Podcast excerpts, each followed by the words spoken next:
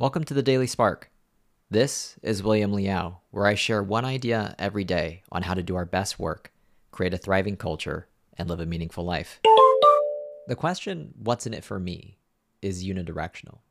It exclusively spotlights your wants and needs without considering what drives the people and organizations you work with. It implies that only the things you care about are relevant, though this is seldom true. On the other hand, the question, what's in it for us, is multidirectional. It spotlights everyone's wants and needs and makes it possible to look for mutual incentives. It acknowledges that everyone's incentives must be acknowledged in order for there to be a good partnership. Misaligned incentives is a major risk in any operation. If you want to be able to manage them, you first need to ask, what's in it for us? Focus on the overlap the more of it you can point to, the more fruitful the partnership will be.